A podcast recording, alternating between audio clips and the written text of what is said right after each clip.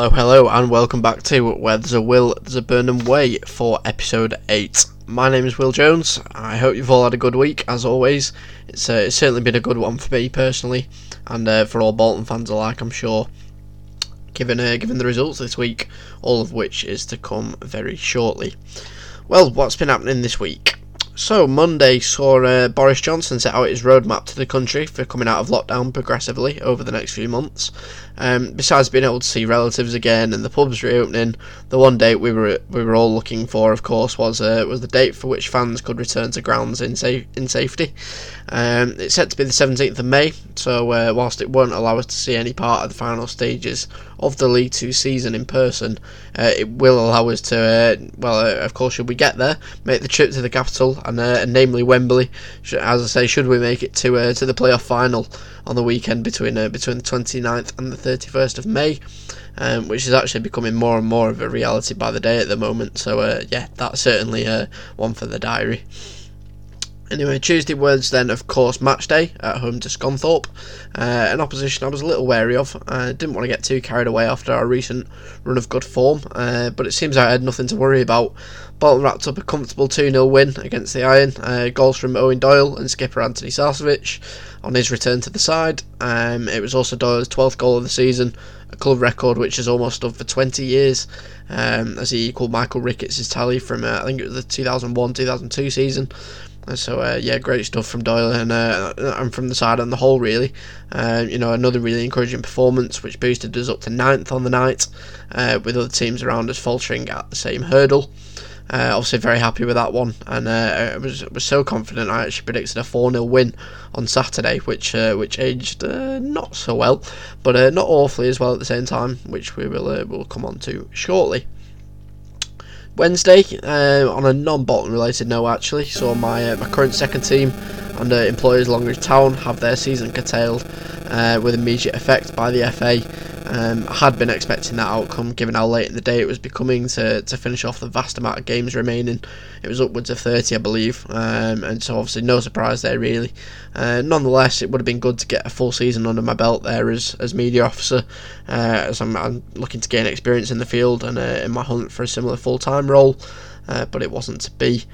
Um, no doubt I'll be staying on there for another season, assuming that's uh, that, that's assuming they'll have me.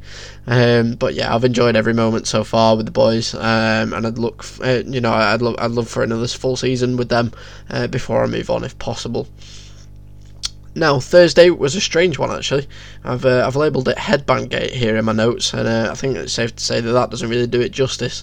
I'll explain in case uh, in case you've been living under a rock this week. But our new uh, loanee signing, Marcus Maddison, the Maverick, of course, um, has a reputation for wearing, uh, should we say, out there accessories, uh, odd boots and so on. But uh, this one in particular is his designer headbands specifically a Fendi one. I know I can't believe this is a talking point either, but here we go.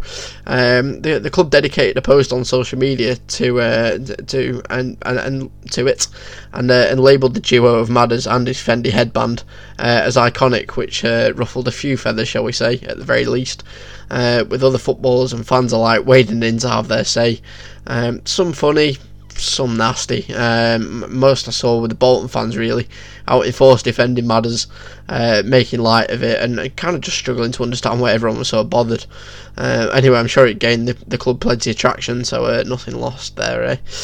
Um, but yeah, Madders took it really well, I thought. Um, I mean, he did acknowledge how the football family had come together for the wrong reasons in, in, in this scenario. Um, he was obviously well aware of the masses of unnecessary abuse received over the course of the day. Was something that's just nothing really.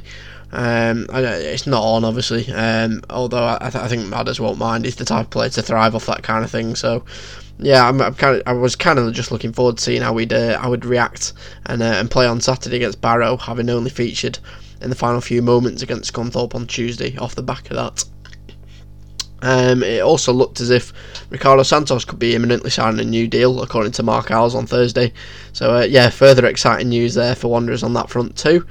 Uh, it's been a brick wall for us at the back since we found form, uh, featuring in the team of the week almost every week. Um, he has to be one of the league's best players, if I'm honest.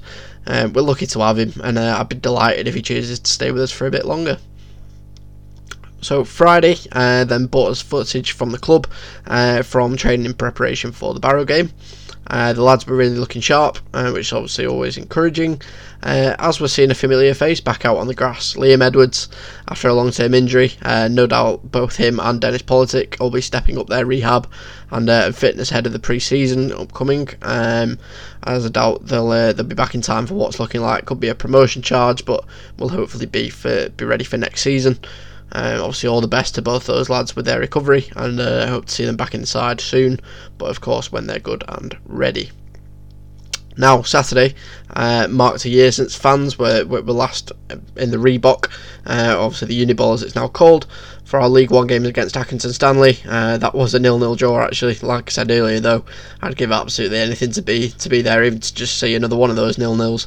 But uh, yeah, of course, more importantly, it was match day. Barrow at home. Confidence was at an all time high. As I said, I predicted a 4 0 earlier in the week. Um, it, it, the, Barrow were a weaker opposition, I think it's safe to say, but you know, obviously, uh, manager Ian Evatt, it's you know they're a team that he knows well, and uh, he was right to be wary of as a, as the game was largely actually controlled by them. Fortunately for us, it, it wasn't enough to, to, to earn them anything from the game, thanks to another last gasp super sub Shaun Miller winner in the 94th minute. It was absolutely incredible. I'm still not over it. Um, you know, I wouldn't say we necessarily deserved it based on the first half performance, uh, but it was one-way traffic in the second. It was an extremely negative um, formation for Barrow. They had, they had 11 men behind the ball for a, for a good last half an hour of the game. Um, you know, we had all the ball and thankfully eventually found a way through and made it count right at the death. Um, and that was uh, enough to see us into the top seven, and more importantly, the playoff places. Uh, granted, teams below have had games in hand uh, and still do, but we'll enjoy it whilst it lasts. I had a few drinks to celebrate that one last night too, and uh, I was delighted to see that the uh, the League Two account on Twitter had actually answered my request uh, to see the updated league table and and actually quote tweeted me with the with, with the sat pretty in seventh. Um, obviously, we want to be right up there, but for now, as as Dave Higson would say, that will ding dang do for us.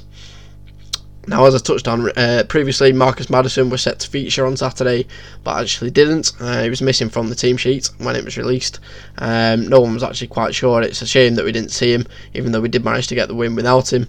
Um, it would have been good to see how, how keen he was pre- he was to prove the haters wrong, but um, yeah, we believe he was out through uh, through illness, non-COVID related, so he should be back this week.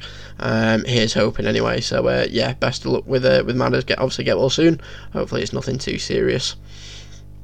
But yeah, we'll look forward quickly to uh, to the week of football ahead uh, with Oldham and Bar- uh, Bradford to come. Sorry, uh, two more tough games, more so against Bradford with them similarly on a promotion charge. So that'll be a tasty affair, I'm sure, as it always has been against Bradford of late. So uh, yeah, we'll see how that goes and uh, discuss it as always in the next episode.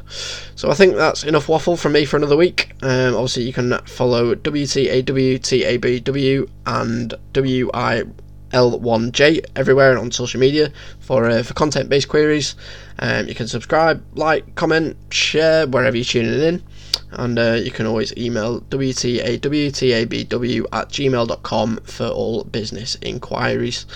So yeah, thank you very much for, for listening to episode 8 of Where There's a Will, There's a Burnden Way, and I will catch you next week on Sunday, the 7th of March, for episode 9. Bye now.